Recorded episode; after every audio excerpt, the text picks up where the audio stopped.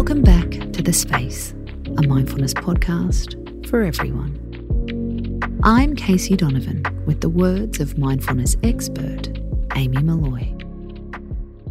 Today we're talking about the impact of smell on productivity. Since the pandemic, sales of scented candles have gone through the roof. It makes sense. We're a work from home culture. We don't want our office to smell stale or gross. Experts say you shouldn't pick your candle too quickly. They found that smells we choose have an impact on our work speed. Mark Moss is the head of the Department of Psychology at Northumbria University. One of his main findings is that the smell of rosemary can enhance memory. By comparison, lavender slows down reaction time.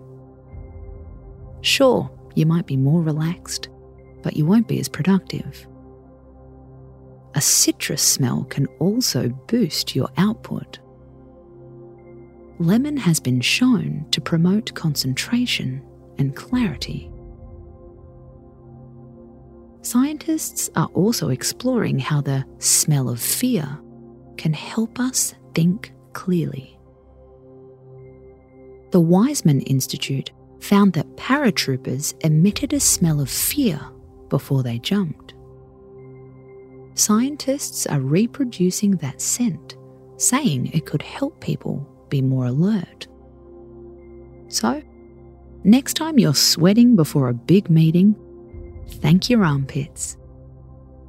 They could be doing you a favour. The moral of the story?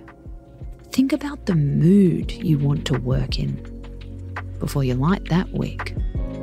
Space out.